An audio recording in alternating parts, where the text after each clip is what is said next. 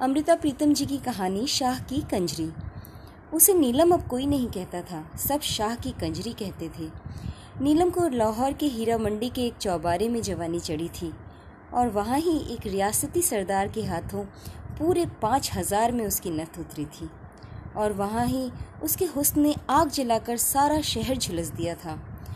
पर फिर एक दिन वह हीरा मंडी का सस्ता चौबारा छोड़कर शहर के सबसे बड़े होटल फ्लैटी में आ गई थी। वही शहर था, पर सारा शहर जैसे रातों रात उसका नाम भूल गया हो। सबके मुँह से सुनाई देता था शाह की कंजरी। गजब का गाती थी। कोई गाने वाली उसकी तरह गिरजे की सद नहीं लगा सकती थी। इसलिए लोग चाहे उसका नाम भूल गए थे, पर उसकी आवाज़ नहीं भूले थे। शहर में जिसके घर भी तवे वाला बाजा था, वह उसके भरे हुए तवे ज़रूर खरीदता था। पर सब घरों में तवे की फरमाइश कर के वक्त हर कोई यही कहता था, आज शाह की कंजरी वाला तवा ज़रूर सुनना है। लुकी छुपी बात नहीं थी। शाह के घर वालों को भी पता था। सिर्फ़ पता ही नहीं था, उनके लिए बात पुरानी भी हो गई थी। शाह का एक बड़ा लड़का जो अब ब्याहने लायक था, जब गोद में था तो सेठानी ने जहर खाकर मरने की धमकी दी थी, पर शाह ने उसे उसके गले में मोतियों का हार डालकर उसे कहा था शाहनिए वह तेरे घर की बरकत है। मेरी आँख जोहरी की है। तूने सुना हुआ नहीं कि नीलम ऐसी चीज़ होता है जो लाखों को खाक कर देता है और खाक को लाख बनाता है। जिसे उल्टा पड़ जाए, उसके लाख के खाक बना देता है। पर जिसे सीधा पड़ जाए, उसे खाक से लाख बना देता है। वह भी नीलम है, हमारी राशि से मिल गया है। जिस दिन से साथ बना है, मैं मिट्टी में हाथ डालूं तो सोना बन जाती है। पर वही एक दिन घर उजाड़ देगी, लाखों को खाक कर देगी। शाहनी ने छाती की साल सहकर उसी तरफ़ से दलील दी थी, जिस तरफ़ से शाह ने बात चलाई थी। मैं तो बल्कि डरता हूँ कि इन कंजरियों का क्या भरोसा? कल किसी और ने सब्ज बाग दिखाए और जो यह हाथ से निकल गई तो लाख का खाक बन जाना है। शाह ने फिर अपनी दलील दलील दी और शाहनी के पास और दलील नहीं रह गई थी। सिर्फ़ वक्त के पास रह गई थी और वक्त चुप था, कई बरसों से चुप था। शाह सचमुच जितने रुपए नीलम पर बहाता, उससे कई गुना ज़्यादा पता नहीं कहाँ कहाँ से बहकर उसके घर आ जाते थे। पहले उसकी छोटी सी दुकान शहर के छोटे से बाज़ार में होती थी।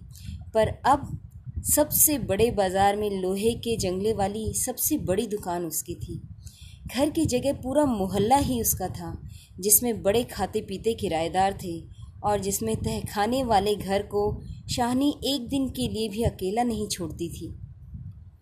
बहुत बरस हुए, शाहनी ने एक दिन मोहरों वाले ट्रंक को ताला लगाते हुए शाह से कहा था, उसे चाहे होटल में रखो और चाहे उसे ताजमहल बनवा दो। पर बाहर की बला बाहर ही रखो, मेरे घर न लाना। मैं उसके माथे नहीं लगूँगी। और सचमुच शाहनी ने अभी तक उसका मुँह नहीं देखा था।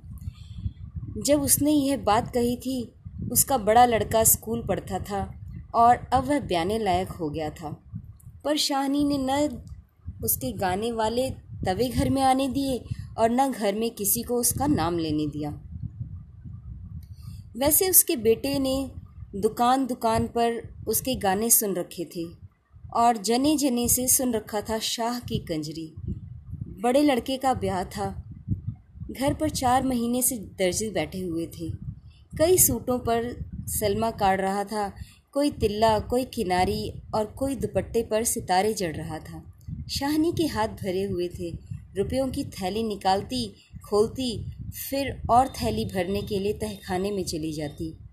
शाह के यार दोस्त ने तो यार दोस्तों ने तो शाह की दोस्ती का वास्ता डाला कि लड़के के ब्याह पर कंजरी ज़रूर गंवानी है। वैसे बात उन्होंने बड़े तरीके से कही थी ताकि शाह कभी भी बल न खा जाए। वैसे तो शाह की बहुतेरी नाचने गाने वाली हैं, जिसे मर्ज़ी हो बुलाओ, पर यहाँ मल्लिकाए तरन्नुम ज़रूर आए, चाहे मिर्ज़े की एक ही सद लगा जाए। फ्लैट होटल आम होटलों जैसा नहीं था। वहाँ ज़्यादातर अंग्रेज़ लोग ही आते और ठहरते थे। उसमें अकेले अकेले कमरे भी थे, पर बड़े बड़े तीन कमरों का सेट भी। ऐसे ही एक सेट में नीलम रहती थी। और शाह ने सोचा, दोस्तों, यारों का दिल खुश करने के लिए वह एक दिन नीलम के यहाँ एक रात की महफिल रख लेगा। यह तो चौबारे पर जाने वाली बात हुई। एक ने उज्र किया तो सारे बोल पड़े। नहीं शाह जी वह तो सिर्फ़ तुम्हारी ही हक बनता है। पहले कभी इतने बरस हमने कुछ कहा है? उस जगह का नाम नहीं लिया। वह जगह तुम्हारी अमानत है। हमें तो भतीजे के ब्याह की खुशी मनानी है। उस खानदानी घरानों की तरह अपने घर बुलाओ हमारी भाभी के घर। बादशाह के मन भाग गई। इसलिए कि वह दोस्तों यारों को नीलम की राह दिखाना नहीं चाहता था। चाहे उसके कानों में भनक पड़ती रहती थी कि उसकी गैर हाजिरी में कोई कोई अमीर ज़्यादा नीलम के पास आने लगा था। दूसरे इसलिए कि वह चाहता था, नीलम एक बार उसके घर आकर उसके घर की तड़क भड़क देख जाए। पर वह शाहनी से डरता था, दोस्तों को हामी न भर सका। दोस्तों यारों में से दो ने राह निकाली और शाहनी के पास जाकर कहने लगे, भाभी तुम लड़के की शादी के गीत नहीं गवाओगी? हम तो सारी खुशियाँ मनाएँगे। शाह ने सलाह की है कि एक रात यारों की महफिल नीलम की तरफ़ से हो जाए। बात तो ठीक है, पर हज़ारों उजड़ जाएँगे। आखिर घर तो तुम्हारा है। पहले उस कंजरी को थोड़ा खिलाया है? तुम सयानी बनो। उसे गाने बजाने के लिए एक दिन यहाँ बुला लो। लड़के के ब्याह की खुशी भी हो जाएगी और रुपया उजड़ने से बच जाएगा। शाहनी पहले तो भारी भराई बोली, भरी भराई बोली, मैं उस कंजरी के माथे नहीं लगना चाहती पर जब दूसरों ने बड़े धीरज से कहा, यहाँ तो भाभी तुम्हारा राज है। वहाँ वह बंदी बनकर आएगी, तुम्हारे हुक्म में बंधी हुई, तुम्हारे बेटे की खुशी मनाने के लिए। हेठी तो उसकी है, तुम्हारे काहे की? जैसे कमीन कमीन कुमने आए डोम मिरासी तैसी वह बात शाहनी के मन भा गई। वैसे भी कभी कभी सोते बैठते उसे ख्याल आता, एक बार देखूँ तो कैसी है? उसने उसे कभी देखा नहीं था, पर कल्पना ज़रूर की थी, चाहे डर कर सहम कर चाहे नफ़रत से। और शहर में से गुज़रते हुए अगर किसी कंजरी को तांगे में बैठ, बैठी देखती तो न सोचते हुए ही सोच जाती, क्या पता वही हो?